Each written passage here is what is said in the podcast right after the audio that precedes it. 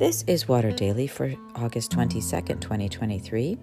This week we explore Matthew 16, 13 to 20, in which Jesus gives his disciples a pop quiz. Peter aces the test. Today's reflection is spiritual intelligence. Jesus asks his closest followers, Who do you say that I am? And Peter gets the gold star. Quote Simon Peter answered, You are the Messiah, the Son of the living God.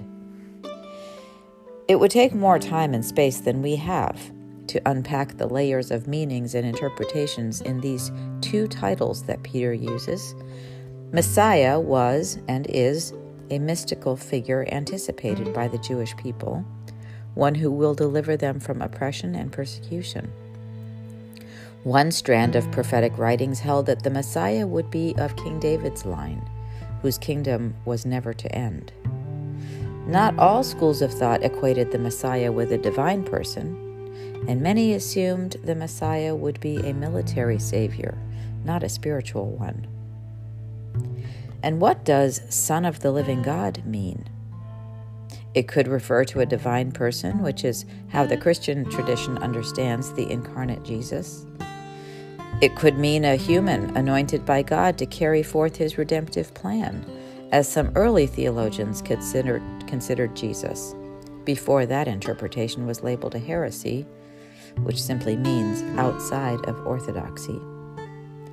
The phrase reveals God as living, not a dead idol, but a living entity interacting with her creation.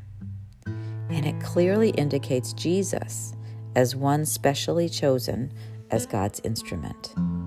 Peter seems to have hit the nail on the head.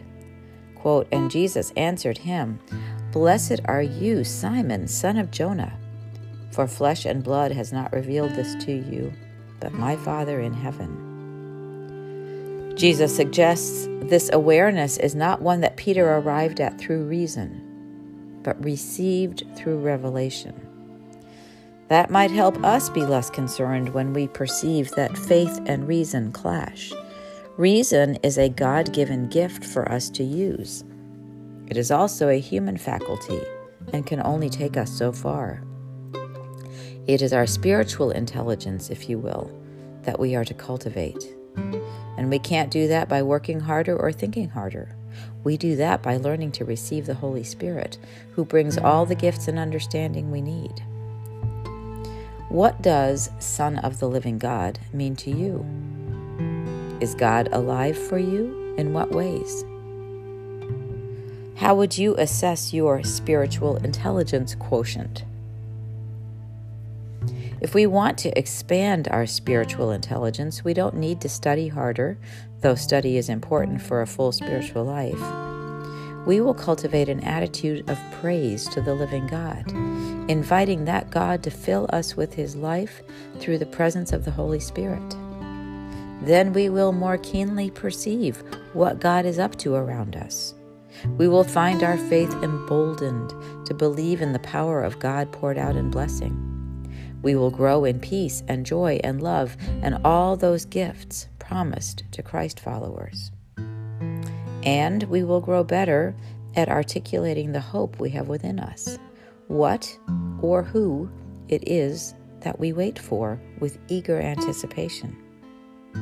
We live now. In the fullness of time, we will live in fullness.